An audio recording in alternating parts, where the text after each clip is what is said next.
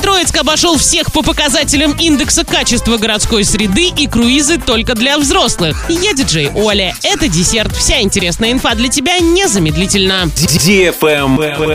News. По показателям индекса качества городской среды за 2021 год Оренбургская область набрала плановые 175 баллов. Максимальное значение индекса 360 баллов. Соответственно, в городах, набравших более 180 баллов, городская среда считается благоприятной. По результатам исследований за 2021 год Новотроицк безусловный лидер, показатели увеличились на 15 баллов, а общая сумма составила 193 балла. Еще одним благоприятным городом назван Оренбург. Здесь показатель 189. Отстают от лидеров, но превышают пороговое значение Абдулина плюс 14, Орск, который несколько лет подряд был в аутсайдерах плюс 12 и Медногорск плюс 11. Запрыгнули в вагон благоприятных с результатом ровно 180 баллов Ясный, Бузулук и Гай. В 2018 году в Оренбургской области вообще не было городов с благоприятной городской средой.